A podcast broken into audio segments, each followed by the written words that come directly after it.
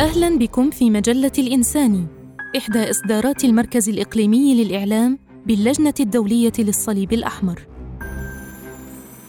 المقالات الصوتية. أن تمنحك رسائل السجن عينا ثالثة بقلم نضال رحمي مصور صحفي فلسطيني من قطاع غزة. بصوت عبد الرحمن عبيد.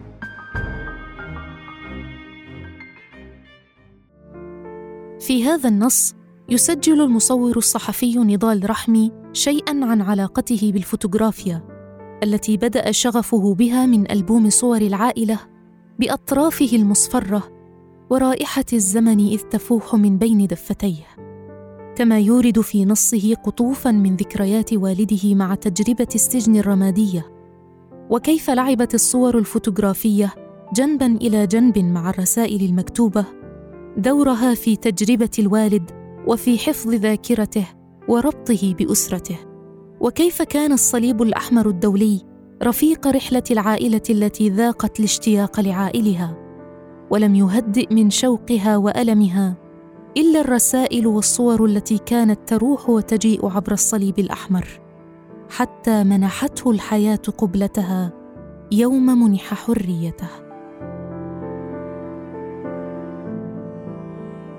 طفل واحد يجوب المدن باسمين. لا أعلم أكان هذا محض صدفة أم أنه كان قدرا محكما. لكني أعلم أني أنا الفلسطيني المولود في بيروت من أب قضى جل عمره بين السجون والمنفى وأم فلسطينية ولدت لاجئة في لبنان. أنا المتنقل بين عواصم الأرض وسائح في الشتات من لبنان لسورية لليمن لتونس لمصر وانتهاء بغزة. ولأن لكل امرئ من اسمه نصيبا فأنا أملك من الأسماء اثنين. وأنا منذ ولادتي أتنقل مع اسمي وعائلتي من بلد إلى بلد.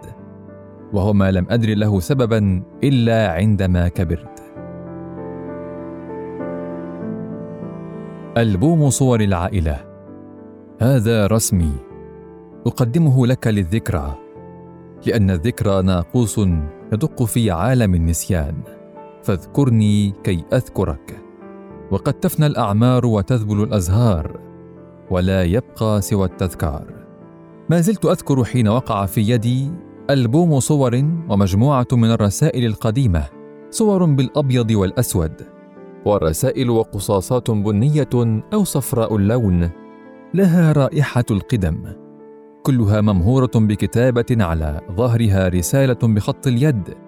يذكر في أغلبها نهدي إليك هذه الصورة للذكرى. أهدي إليك صورتي لتذكرني دائما يا أعز خال. أهديك صورتي أنا وبناتي للذكرى لأن الذكرى ناقوس يدق في عالم النسيان. ألبوم الصور هذا المشغول يدويا والمصنوع من النايلون والكرتون ليحفظ بداخله مجموعة صور ورسائل عائلية قديمة. هو ما حولني إلى شخص شغوف بالتصوير الفوتوغرافي. يعود عمر هذه الصور والرسائل التي ما زالت تتحدى الزمن وتقيم بحوزتي إلى يومنا هذا إلى ستينيات وسبعينيات القرن الماضي. صور أدركت بمطالعتها ما للصورة من قوة وأهمية في التوثيق عبر الزمن.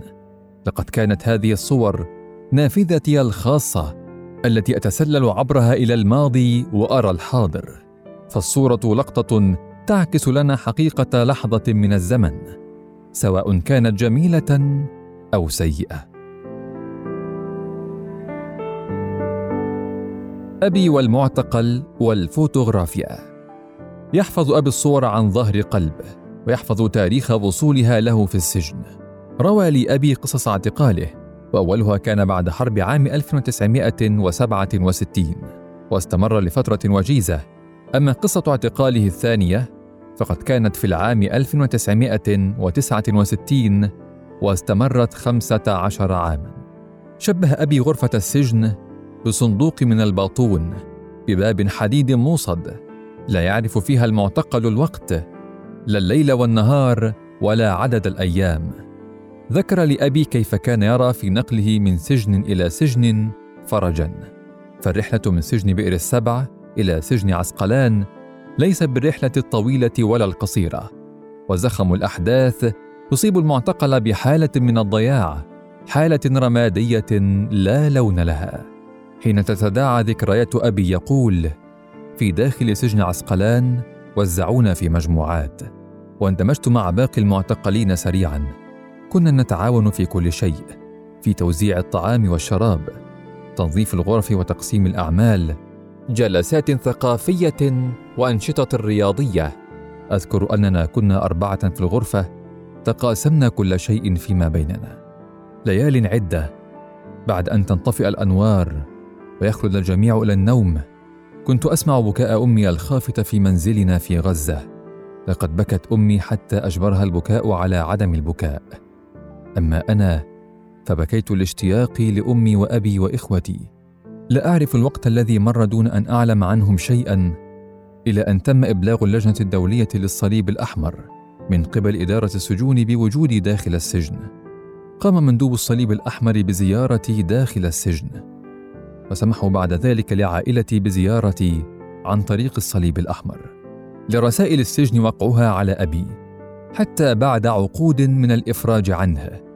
وقد كان يكتب الرسائل للعائلة والأصدقاء ويرسلها عبر الصليب الأحمر الدولي. بعض الرسائل كانت ورقية والبعض الآخر صور من العائلة والأصدقاء والجيران. وتكتب الرسالة على ظهر الصورة. كانت هذه الرسائل همزة الوصل بينه وبين العائلة. ينظر إلى الوجوه في الصور فتواسيه عيونهم وتدفعه لتقبل ما يمر به. يقول أبي كانت الصور تظهر دقات الشوق والفرح. تعرفت على أبناء إخوتي وزوجاتهم من خلال الصور وشاركتهم أفراحهم. كان للصورة أثر عظيم في أن تجعلني مع عائلتي وأنا خلف الجدران الحرية أجمل كلمات أهل الأرض. الحرية هي أجمل كلمة على هذه المعمورة. في أواخر عام 1981 تم الإفراج عن أبي إلى قبرص ليبدأ حقبة جديدة من حياته. ودع زملائه الذين ما زال بعضهم في السجن إلى اليوم. لقد منحته الحياة قبلتها. كان الصليب الأحمر حاضرا في رحلة استمرت خمسة عشر عاما. منحني والد الصور ورسائل السجن حيث أصبحوا عيني الثالثة. التي أرى فيها مستقبلي. فنحن من خلال الصورة نلتقط لحظة ونوقف الزمن. أنا الآن ومنذ أربعة عشر عاما أعمل مصورا صحفيا مستقلا في قطاع غزة. تخرجت في كلية التصميم والمونتاج وحاصل على ليسانس من كلية الصحافة وعدة دورات دولية في التصوير الفوتوغرافي. وأعمل على تغطية الصراع والحرب والحصار والقصص الإنسانية في قطاع غزة. وآمل في السفر إلى إيطاليا للالتحاق ببرنامج الماجستير في التصوير الصحفي والذي لم أستطع السفر إليه بسبب الأوضاع في قطاع غزة. بالنسبة لي أصبحت الصورة نافذة عبور إلى كل ما هو صالح وإنساني وصادق. ومن خلال الكاميرا عرفت نفسي جيدا وكل ما أريد هو أن أستمر في عملي وفي دراستي حول التصوير الفوتوغرافي الوثائقي وإكمال الدراسات العليا وتعليم الأجيال الجديدة عن أهمية فنون التصوير. وليس كثيرا أن يطلب الإنسان ذلك. شكرا للمتابعة.